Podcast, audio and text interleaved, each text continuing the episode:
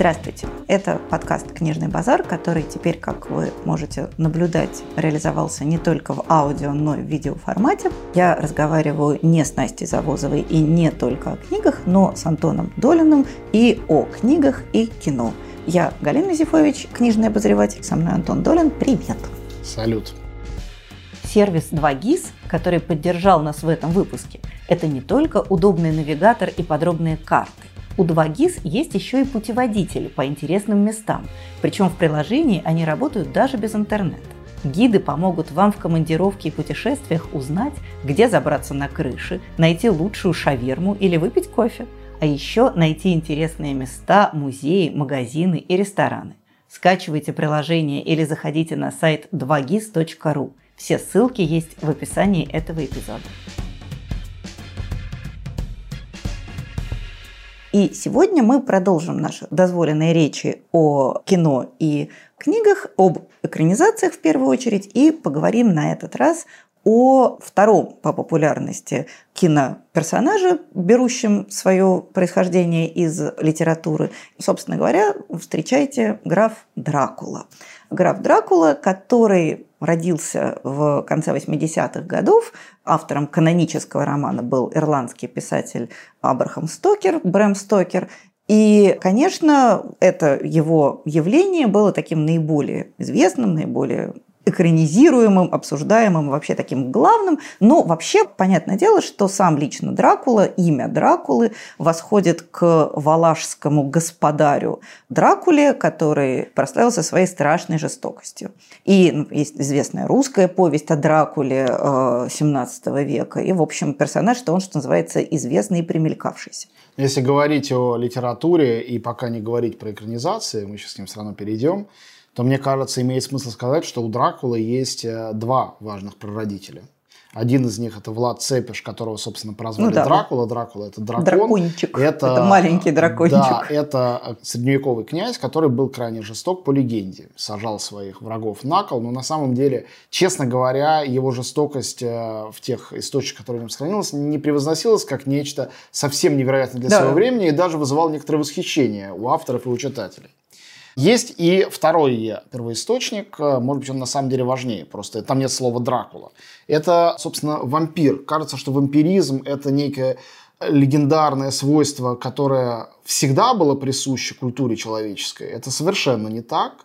Вампиры появились в том виде, в котором мы их себе представляем, в начале 19 века.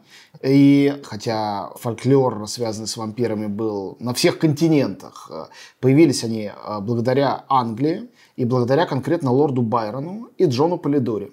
Джон был его врачом, и была знаменитая ночь в 19, по-моему, 1800 году, когда Байрон, сопровождавший его Полидори, и супруги Шелли... Тогда еще не супруги, а состоящие суп... в преступной связи. Да, будущие супруги Перси Биша и Мэри Шелли вместе затусили и рассказывали друг другу страшные истории. Это была одна конкретная ночь. Потом, между прочим, Кен Рассел снял об этом фильм «Готика».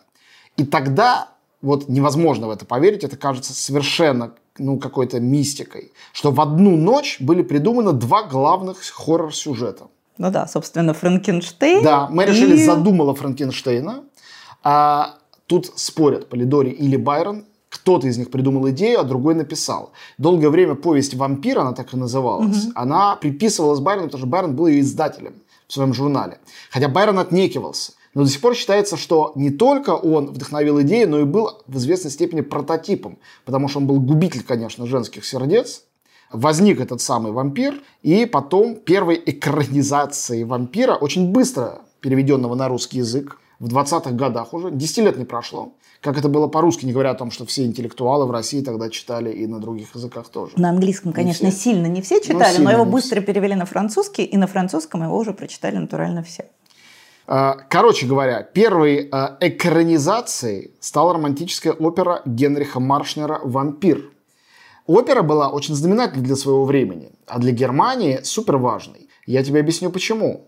Потому что это была промежуточная опера, дико влиятельная, между «Вольным стрелком» Вебера. А «Вольный стрелок» это был главный хит про черного охотника Самиэля, демона, которому ты продаешь свою душу, чтобы все твои пули попадали всегда в цель.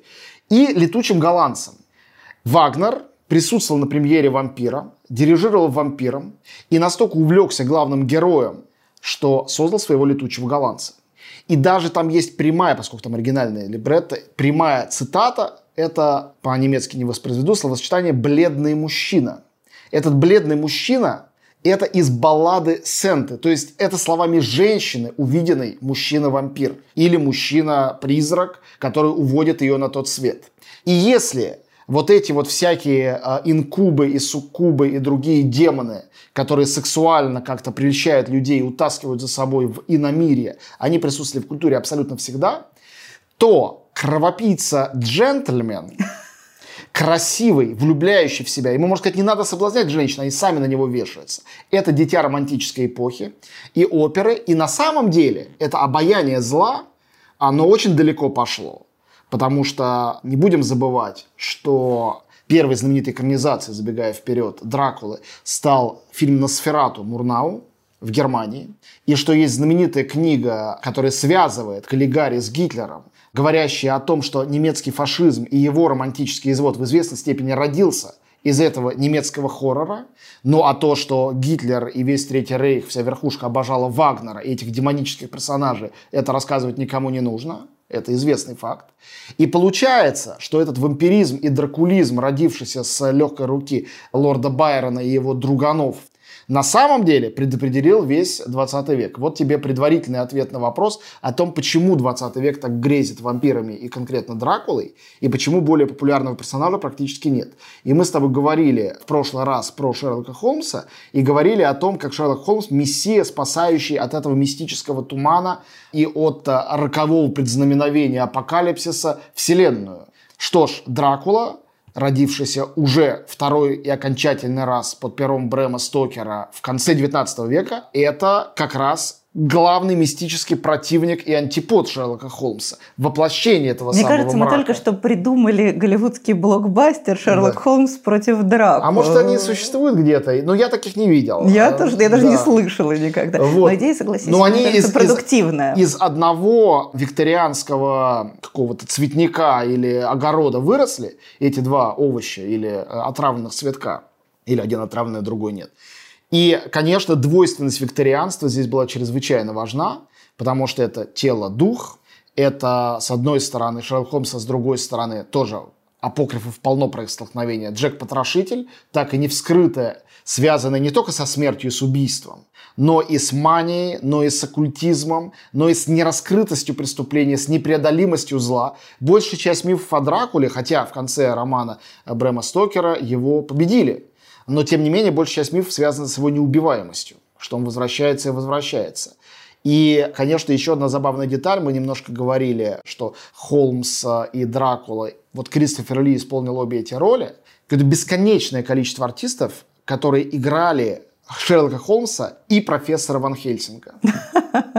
На разных этапах Ну, на своей самом биографии. деле, профессор Ван Хельсинг, это же абсолютно... Это главный это- Дракула-борец, для Но он тех, же кто и знает. есть буквально воплощение Шерлока Холмса. Конечно. Он же тоже борется с Дракулой научными средствами. Он рациональное э, начало, противостоящее началу иррациональному. А мне, кстати, всегда нравилось, что в славянской мифологии, в русской в том числе, ну, такой поздней мифологии, существовало совершенно другое объяснение вампиризма, а именно то, что вампиром неизбежно становится человек, который перекрестился в католичество.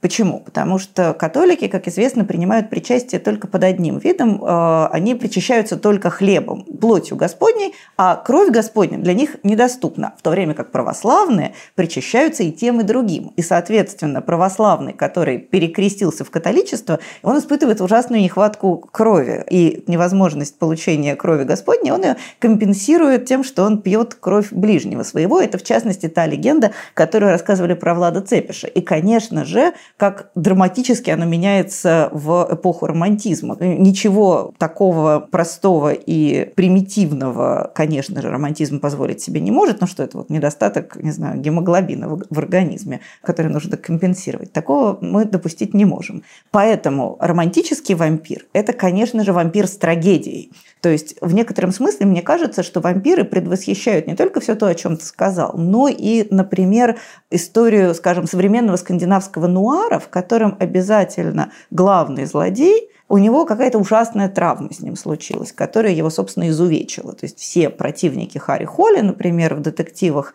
ЮНЕСБИ, это обязательно какие-то люди, над которыми в детстве издевались, которых, там, не знаю, любимая девушка обидела и бросила, еще что-нибудь с ними плохое случилось. Но при и вампир этом... – это такой типичный романтический травматик. Это человек, Но который... Я хочу сказать что именно, что это восходит опять к Байрону, потому что все его Манфреды, Каины и прочие... Конечно, они же все... Что-то у них было не так Как нашу кисоньку обидели. Да, нашу кисоньку в детстве обидели. Пошло-поехало. Да, и после этого они становятся одновременно злодеями, но при этом это такой злодей, которому ты хочешь сочувствовать. И Брэм Стокер – это уже такой поздний излет, вот это последнее трепыхание романтизма, когда... А, поздний, но зато он это отлил все в какой-то бронзе или да. металле. Он это запечатлел в каком-то окончательном его варианте. Да. Потому что я, конечно, готов отстаивать с пеной у губ э, суждение о том, что Дракула это великая книга, и это не просто популярная литература очень высокого качества. Может быть, она не задумывалась как великая книга. Она точно не задумывалась это не как важно. великая книга. Это да. не имеет никакого значения. И недавно издали у нас, кстати, всем рекомендую по случаю, в литпамятниках невероятно красивый гигантский том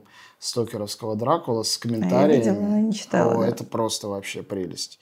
Нет, ну вообще Брэм Стокер, он был человеком, который писал романы из коммерческих соображений. Вообще он был театральный критик и театральный продюсер, как мы бы сегодня сказали. И, а... Значит, театральность Дракулы, которая очень высока Конечно. даже в книге, которая выросла и в спектакле, и в бесконечное количество фильмов, э, она была заложена Брэм в тексте Стокер изначально. Был лучшим другом и продюсером, и многолетним таким спутником буквально великого английского театрального деятеля Генри Ирвинга, который такой один из основателей английского театра театра в его современном виде. И вот Брэм Стокер всю жизнь при нем состоял. Сначала он просто про него хорошо написал, за что тот его позвал поужинать, они познакомились, подружились, постепенно стали работать вместе. И так, в общем, всю жизнь Брэм Стокер при Ирвинге и состоял. Но, конечно, это была не очень оплачиваемая работа, поэтому он пытался писать прозу, которая в тот момент была вполне коммерчески востребована. Но так сложилось, что единственное, что в самом деле было коммерчески востребовано, это тот несчастный Дракула. А так он написал еще довольно довольно много всего, в том числе, на мой взгляд, один очень неплохой роман, который я сегодня обязательно порекомендую.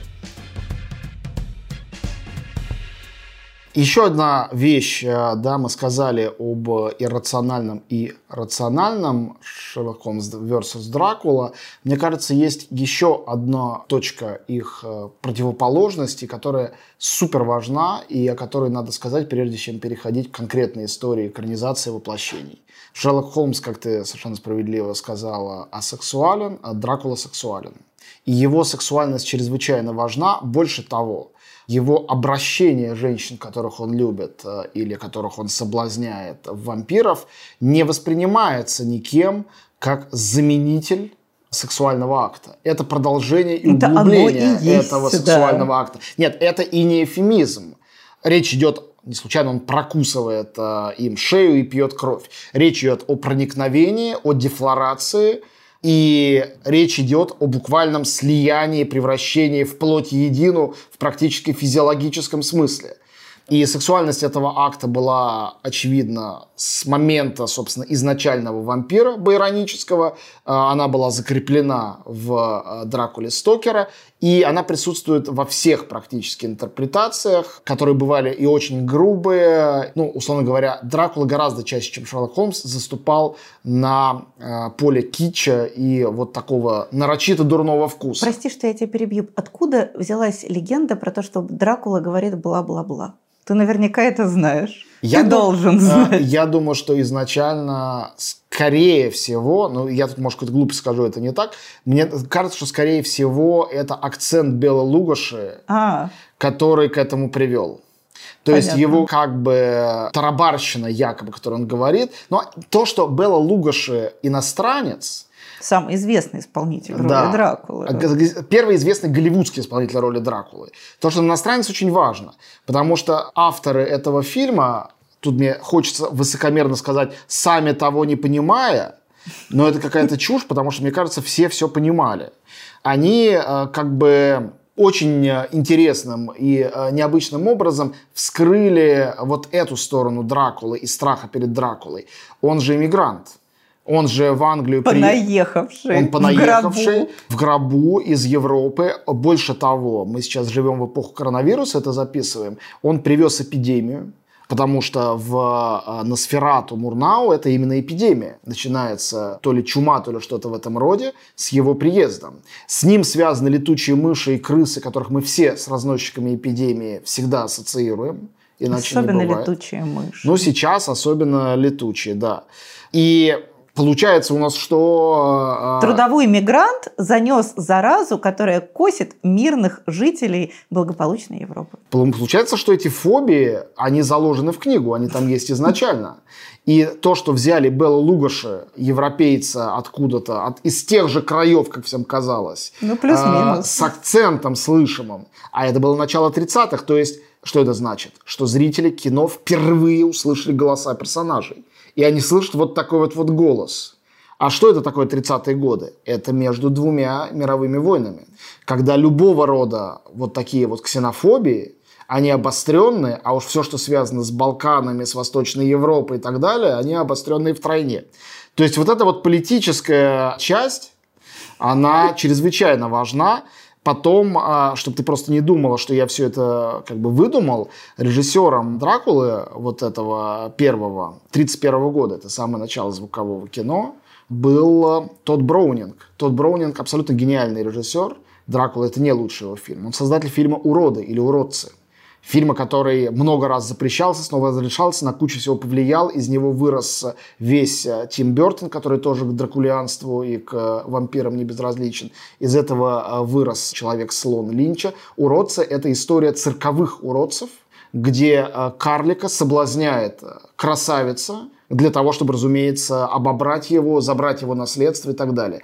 То есть тема других не похожих на нас и их отторжение, это не то, что современные чуткие политкорректные философы вытаскивают из Дракулы условного. Это то, что там присутствовало абсолютно всегда в период зарождения этой Но темы. Мне кажется, что изначально чужесть Дракулы, чуждость Дракулы, она носила вот тот самый романтический характер. Конечно. То есть в нем не было никакого социального смысла. Это был чужой как э, романтический герой. Романтический герой должен быть чужим. Нет, я. А, ну, то есть я как сейчас... Корсар чужой, Манфред чужой, они другие. Они, я прибыл к вам издалека. То есть это люди, которых другой опыт наполняет их. Я абсолютно уверена, Галя, что да? и для Байрона, и для Брэма Стокера это было скорее положительная коннотация. Конечно. Нет, она была всегда всегда положительно отрицательной, она была двойственной, это все так. Я сейчас не об этом, я о том, что социальное было всегда. Я сейчас перечитываю, просто так сложилось, отверженных Гюго, там такой романтический роман par excellence, который супер э, социальный и там антимонархический и так далее. Мне кажется, что, ну, опять же, и Байрон и прочие, многие из них были аристократами, все они были очень политически заряженными, некоторые даже воевали в Греции, как мы знаем. Поэтому я думаю, что вот эта политическая составляющая Дракулы, вне зависимости от взглядов и целей самого Брэма Стокера, это было вшито в персонажа полностью. Конечно, он был при этом аристократом, он не был социально чужим.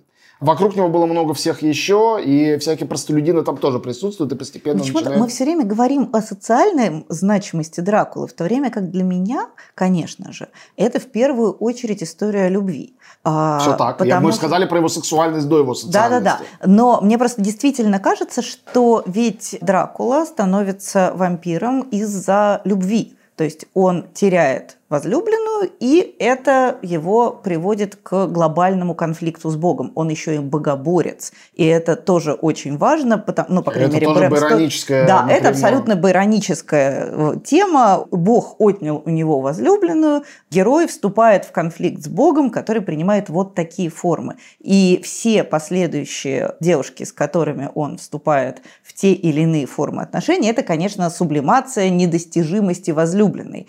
И ситуация ситуация меняется, когда он встречает Нину, собственно, героиню, которая напоминает ему свою потерянную возлюбленную. И мне кажется, что это тоже делает Дракулу персонажем таким даже не двойственным, а тройственным, четверст, четверственным. Четверственным мы сочувствуем его любви. И, кстати, вот если говорить об экранизациях, мне всегда казалось, что а, наиболее совершенное воплощение Дракулы Брэма Стокера – это, конечно, Дракула Фрэнсиса Форда Коппола. Который, который называется Дракула Брэма, Брэма Стокера. Стокера потому его название что, для да. Коппола, как для других было важно уйти от Брэма да, Стокера, да, да. так для него было важно вернуться. И, конечно, этот фильм – это абсолютное торжество продакшн-дизайна и особенно работа художников по гриму, потому что трансформации Гэри Олдмана, ну, они, по-моему, поражают зрителей сегодня. До сих пор, абсолютно. Но мне просто кажется, что это фильм, в котором педалируется не демоническая сущность Дракулы, а романтическая сущность Дракулы. Он любит героиню, и, собственно говоря, вся его жизнь – это путь от потери к ее обретению. И для него укусить героиню – это способ слиться с ней в жизни вечной. То есть это такая прям очень романтическая, любовная история. И так же точно, как в романе Брэма Стокера, мы сопереживаем Дракуле. Мы понимаем, что он чудовище, но мы на самом деле в какой-то момент начинаем болеть за Дракулу, а не за всех э, воинов света, которые ему противостоят. И при этом осознавая его совершенно монструозную природу. И вот мне кажется, что если говорить об экранизациях, то а, ну, экранизацию с Беллой Лугашей, мне кажется, сегодня можно смотреть только э, в юмористическом контексте. Она очень смешная, ну серьезно. В отличие, скажем, от Носферату Мурнау, которая до сих пор очень страшная, но это совершенно другой природы ужас. А если говорить о... Мы с самого начала каждый раз клянемся не сравнивать литературный первоисточник с фильмом, но мне кажется, что именно Коппола подобрал какой-то вот ключ, в котором э, наиболее точно сохранена вот вся вот эта вот эмоциональная сложность, эмоциональная даже вот четверственность. Ну вот что я здесь могу сказать. Да, конечно, Коппола гениально разрушил весь этот набор стереотипов, связанных с вампирами, внешне и даже функционально, так скажем. Но просто мы сегодня постфактум уже не в состоянии оценить заслугу Тода Броунинга, который на экране это все создал в «Дракуле» с Беллой Луиши. Он создал это все. Он сформировал этот образ – который такое количество раз пародировался, использовался так или иначе, вплоть до смешнейшей пародии Дракула мертвый, довольный этим, что мы уже без смеха не способны на это смотреть. Совершенно не факт, что дело в устаревших художественных методах и приемах. Ну да, потом просто на, все это наделось такое количество дракулита-вампиренышей, прости, да, прости господи. Именно, именно так. Я думаю, что все равно нужно какие-то фильмы поназывать. Э, мы уже сказали про Дракулу 1931 года. Это первый был фильм Universal в этой знаменитой серии монстров фильмов. Э, самый первый фильм о Дракуле, кстати говоря, был в 21 году. То есть до Мурнау. До Мурнау. Я его не смотрел даже, я не знаю, сохранился ли он. Это фильм «Смерть Дракулы», он был венгерским. То есть когда-то на Дракулу люди предъявляли права, ну, как бы географически, культурно более к нему близкие, чем те, кто его апроприировали потом. Но, видимо, шансов у них не было. Носферату «Симфония ужаса» 22 года абсолютно шедевр. Кстати, пользуясь случаем, я всем рекомендую. Сам еще ее не читал, все равно рекомендую. Книгу Лоты Айснер, она величайшая исследовательница немецкого старого кино. И она современница всех этих Мурнау, Лангов и так далее. Ее книжка про Мурнау должна вот-вот выйти, впервые по-русски. Я сам жду не дождусь. Ну, во-первых, Мурнау просто один из самых великих режиссеров в истории мирового кино. Во-вторых, это режиссер, у которого сколько-то лет назад из могилы украли отрезанную его голову. Мне кажется, не у каждого а, такая посмертная судьба может быть. Это надо быть очень крутым, чтобы такое с тобой произошло. Ну, как тебе кажется? Пожалуй. Да. Я как-то примерила, хотела бы я для себя такой посмертной Но судьбы. Но никто не спрашивает это. да. Как говорил э, Барат Сагдыев, запихивая Памелу Андерсон в мешок, согласия не требуется. Мне кажется, что то, что делается с Дракулой и с Мурнау постфактум, это все по принципу Барата. Примерно все так. Вот, «Носферату. Симфония ужаса» – фильм невероятно наглый, потому что э, наследники... Это контрафакт, между прочим, Да, наследники не виде. продали да. э, прав на Дракулу. И Мурнау сказал, ну и не надо. А почему не продали, ты знаешь? А, нет. Ну, потому что Голливуд больше предложил. А, ну, Естественно. Нет, нет никаких других объяснений. Ну, в принципе, это логично. Не да. то, что Мурнау какой-то... Но у него было авторское кино. Хотя, конечно, оно было очень популярное в конечном счете. В общем, Мурнау назвал своего героя графом Орлоком и назвал фильм словом «Носферату». Никто до сих пор толком не знает, что это слово вообще значит. Ну, кстати, тоже хорошо зашло. Это слово Хоро, пошло конечно. в народ, да. Ну, мощно, «Носферату», подумай. И он нашел где-то Макса Шрека. Про этого Макса Шрека мало что известно. Но есть фильм «Тень вампира», где доказывается, что он был реальным вампиром. Исполнитель роли Орлока Мурнау. В этом фильме была придумана вся грамматика фильма ужасов как жанра. Например, почему «Тень вампира»? Мурнау придумал, сейчас кажется таким банальным, что мы видим, как вампир крадется по лестнице, и мы видим его тень, но еще не его самого. И тень больше, чем он, разумеется. Это гениально придумано. И к разговору о любви. Ведь там вампира соблазняет женщина в конце. Она его завлекает на свет, чтобы он умер. Кстати говоря, легенда о том, что вампира уничтожает дневной свет, она пошла из Носферату. У Брэма Стокера этого нет, не у было. Стокера этого нет. Он был вполне... вот. То есть Мурнау кучу всего перепридумал и совершенно перелопатил весь этот миф, его создав. И он понял, что, конечно, харизма исполнителя главной роли – это основное, без чего все это не живет. И надо сказать, что этот фильм привел к появлению одного из величайших э, ремейков в истории новейшего кино, а именно «Носферату. Призрак ночи». Тот называется «Носферату. Симфония ужаса». Это 22 год. А в 1978 году «Носферату. Призрак ночи» был снят Вернером Херцогом. Я бы сказал, последним вели- Кински, великим немецким говоря. романтиком а, кино, совершенно верно. Клаус Г- Кински очень хороший Носферату. где также уча... Клаус Кинский идеальный. Но почему? Потому что у Орлока, Макса Шрека, этой сексуальности еще не присутствует. Желание ее присутствует, но он отвратителен, а не притягателен. Клаус Кински в Да, Носферату он такой Хер- первый секси-вампир. Отврати... Нет, не первый, неправда. Это А секси-качество было уже у Белла Лугаша. Но здесь... Нет, ну это правда. Ну Но- окей, я но- ничего не понимаю. Нет, ну... Я успел- не успел целевая быть аудитория, Кристофер Ли до этого успел быть. Было много секси-вампиров. Суть не в этом, а в том, что Клаус Кински соединил внешнюю ужасность с притягательностью и сексуальностью. Это единственный Дракула за всю историю, потому что Дракула Гэри Олдмана, он просто притягателен, а Макса Шрека просто пугающий, а Клаус Кински и то, и другое.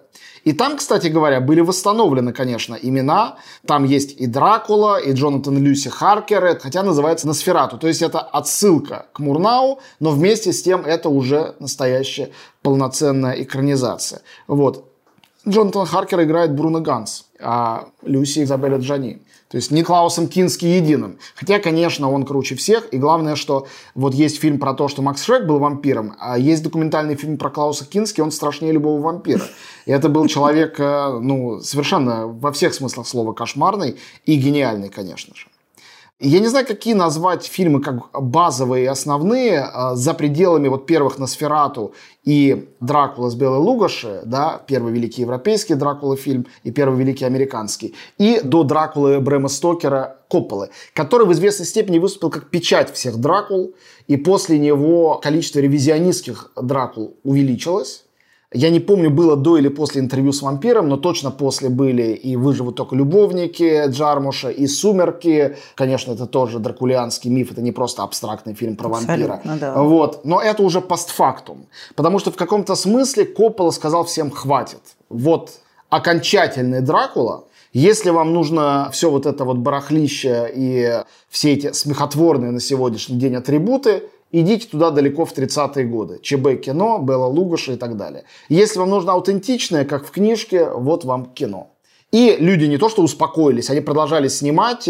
Мой любимый, например, фильм, это то, что у нас называлось «Реальные упыри», макюментари новозеландская, где есть э, главный герой, э, сыгранный Тайкой Вайтити. Как раз он такой псевдо-Дракула. Там они все псевдо-Дракулы, новозеландские вампиры. И это макюментари. И на самом деле фильм называется э, «Чем мы заняты в темноте». Вот. Но по-русски, разумеется, «Реальные упыри» возникли. Прежде чем мы перейдем к рекомендациям, меня как раз очень интересует некоторая зеркальная судьба вампиров вообще и Дракулы, в частности, по отношению к Шерлоку Холмсу. Если Шерлок Холмс в современных интерпретациях постепенно сходит с ума и становится окончательным фриком, то вампиры, наоборот, они гуманизируются, улучшаются и возвращаются к каким-то своим, с одной стороны, романтическим корням, а с другой стороны, мы же живем во времена хороших вампиров. Да, Трублат, например, сериал, да. он весь о том, что вампиры не пьют больше никакой крови, кроме Да. искусственной. По большому счету, Эдвард Каллен из «Сумерек», разумеется, суперположительный персонаж. И, конечно, хотя и в конце они там пьют человеческую кровь, но в целом вампиры Джармуша тоже такие мимимишные, настолько, Конечно, насколько можно, э, можно вообразить. Абсолютно. И, скажем, есть, например, такой роман семейства Редли, Мэтта Хейга. Это история семьи вампиров-абстинентов. Вампиры, которые бросили пить человеческую кровь, и какую цену они за это платят. А цену они платят, в общем, такую немаленькую. И, с одной стороны, это смешная история, с другой стороны, это история такого вампирского благородства. Ну и, конечно, все вампиры из «Сумерек», которые запустили просто какую-то лавину моды на вампиров Ну, на некоторое время. есть. Да, плохие тоже есть, но там есть и плохие люди. В целом да, да. вампиры, вампиры по природе своей, они такие. И мне кажется, что вот сегодняшний граф Дракула – это такой граф Дракула эпохи мультикультурализма. Эпохи а, инклюзивности. Инклюзивности. Мы включаем, инклюзируем Дракулу в да, наш но и мы принимаем мир. его культуру. Мы понимаем, что ну вот он такой родился, он же не может же он совсем ну, как-то отказаться. Он ищет паллиативы, он ищет заменители, он пытается быть гуманным, но в рамках той же самой парадигмы. И, скажем, помнишь ли ты в кинофильме «Прости господи, ночной дозор», где вампир в исполнении Ильи Лагутенко работает на станции переливания крови, потому что для него это легальный способ, с одной стороны, пить кровь, а с другой стороны, жить честную трудовую жизнь. То есть вампиры, они как-то а, в последние годы, я бы сказала, что вступили на путь исправления. И если Дракула у Брэма Стокера и у Копполы был двойственным существом, то теперь вампир – это наш брат-вампир. В этом сезоне партнер книжного базара – 2GIS. Сервис 2GIS – это удобные подробные карты, а также справочник компаний, поиск товаров и услуг. Ну и, конечно, навигатор для пешеходов и автомобилистов. Ним легко строить маршруты, быстро находить нужные организации и экономить время. Ну что ж, мы должны что-нибудь посоветовать, и я начну свои рекомендации с, на мой взгляд, самого интересного ревизионистского Дракулы последних, там, не знаю, 10-15 лет, написанного по счастливому стечению обстоятельств на русском. Я хочу посоветовать вам замечательный, совершенно блестящий роман Марии Елеферовой, который называется «Смерть автора». Ну, понятно, что смерть автора отсылает нас, понятно, куда, к эссе Ролана Барта. И, с одной стороны, это действительно роман, который такой очень постмодернистский. В нем сюжет Дракулы разыгрывается другим способом. Создатель романа Дракула, ну, там его зовут немножко иначе, оказывается той самой дойной коровой, которую реальный Дракула кусает, и они находятся в таких порочно-симбиотических отношениях. Но, кроме всего прочего, это действительно, как мне кажется, очень умная, очень тонкая и очень глубокая игра вот со всеми теми аспектами дракулианства, о которых мы говорили. То есть Дракула он несчастный и проклятый, он чудовище, он бесконечно сексуально притягателен, он губителен для тех, кого он сексуально привлекает. И он, конечно же, источник мощнейшего вдохновения. То есть, если он не будет пить кровь из человека, который пишет о нем роман, то тот человек оказывается бездарным ничтожеством. То есть, мне кажется, что Мария Елеферова действительно вот точно так же, как Коппола закрыл тему Дракулы в кинематографе некоторым образом закрыла тему классического Дракулы в литературе. Этот роман мне бы хотелось, чтобы его знали и любили гораздо больше. Если вы его пропустили, то обратите, пожалуйста, на него внимание. Он совершенно выдающийся. Мария Елеферова «Смерть автора».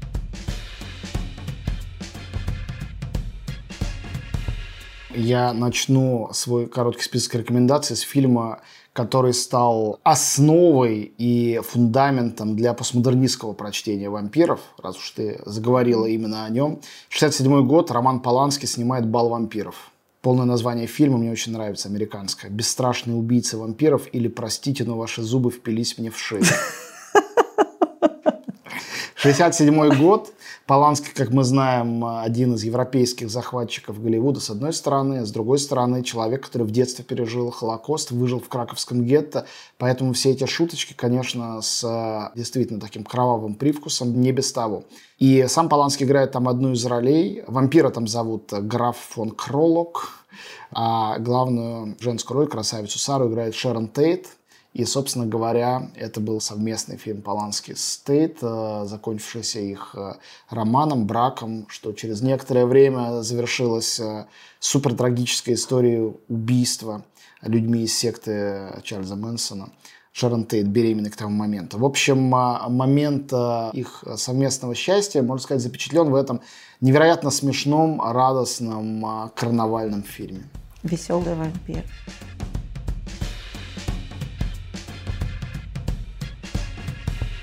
Я уже упоминала, что Брэм Стокер на самом деле вовсе не автор одного романа, как мы привыкли об этом думать.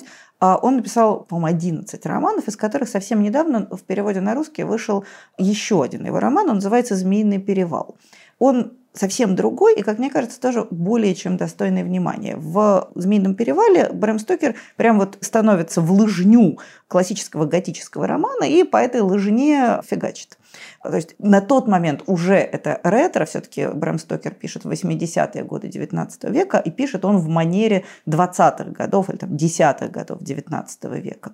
И это история проклятой семьи, романтической красавицы, ирландская глушь, остерегайтесь болот. Словом, там собран весь классический набор всех вот этих штампов. Главный герой приезжает в ирландскую глубинку, где встречается с романтической загадочной красавицей, которая принадлежит к проклятому семейству, и вполне есть конкретный злодей, который как-то пытается реализовать проклятие, и главный герой, который посредством в том числе и божественного вмешательства избавляет героиню от всего плохого, что должно с ней случиться. Но это, с одной стороны, действительно такой хороший классический готический роман, но с другой стороны, он уже написан с некоторой дистанцией. То есть там есть некоторый элемент иронии, есть некоторый элемент игры. То есть это уже не чистая готика-готика, а немножко игра в готику, великолепно совершенно собранная и сконструированная. Так что если вам в целом интересно посмотреть, что еще сделал Брэм Стокер помимо Дракулы, то очень вам советую прочитать «Змеиный перевал». Правда, хороший роман и такой немножко другой Брэм Стокер. 1974 год, э, фильм «Кровь для Дракулы».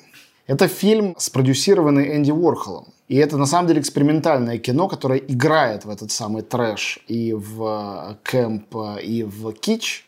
И довольно удачно это делает. Режиссер, как и нескольких других фильмов, был такой же такой фильм-брат про Франкенштейна. Это Пол Морриси, работавший вместе с Энди Уорхолом.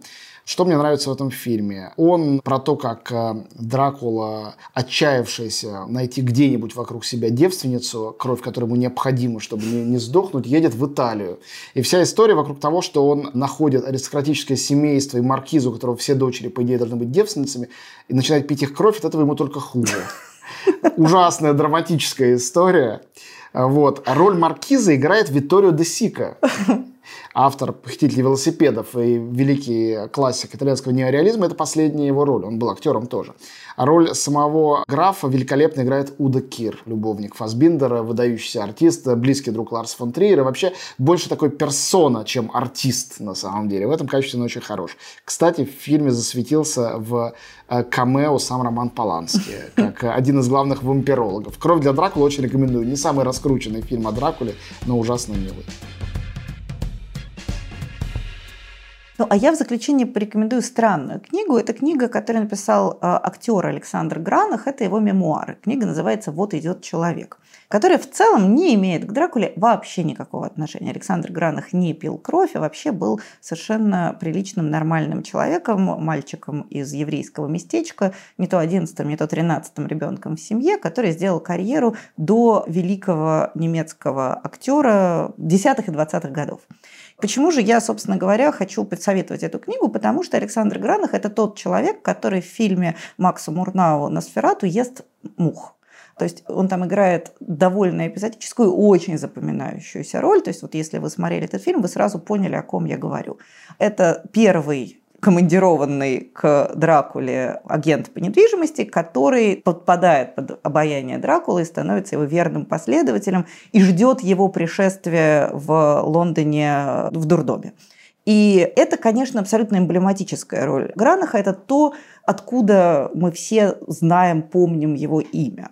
Но э, его мемуары – это совершенно потрясающая история. Действительно, это вот читается лучше любого романа, потому что фантастический сюжет, вот это вот вознесение из совершенно дикого еврейского местечка к абсолютным вершинам немецкого артистического Олимпа. Э, человек, который начал учить немецкий в 18 лет, играет на сцене на немецком языке. И это как бы такая вот немножко оборотная сторона вот этого мира Мурнау. То есть если мы представим себе, что за камерой на сферату вот вдруг мы видим, что происходит вокруг, то мы это видим в том числе благодаря Александру Гранаху. Очень вам советую. Это, правда, замечательная, захватывающая книга, в том числе проливающая какой-то свет на вот это создание первого великого кино Дракула. Александр Гранах, вот идет человек.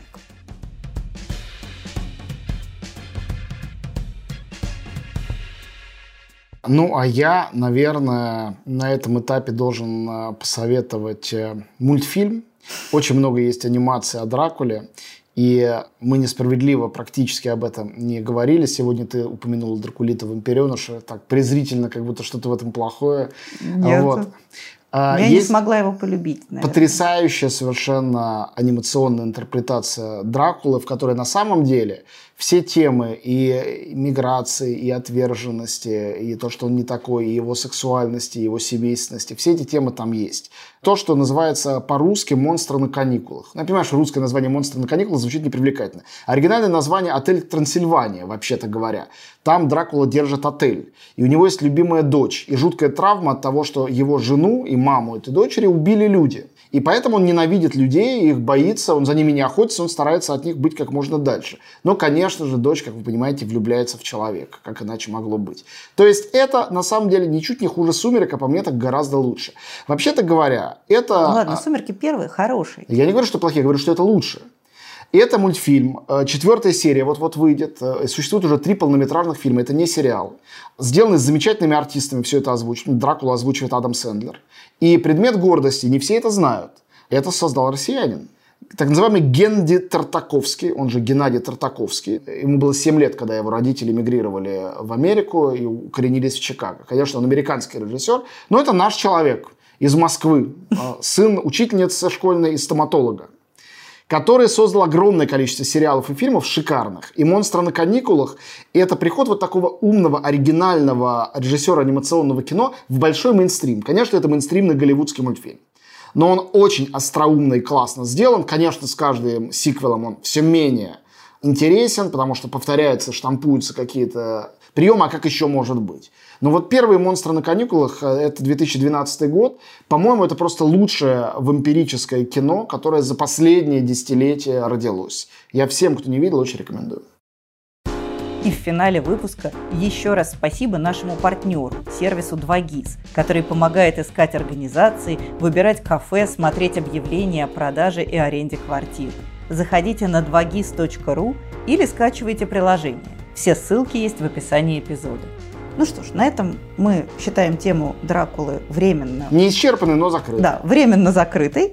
И в следующий раз мы поговорим о еще одном великом писателе, породившем не менее великие экранизации, а именно об Александре Дюма и о всех воплощениях его героев на кино и телеэкранах. На этом все. Это был «Книжный базар». До свидания. Всем пока.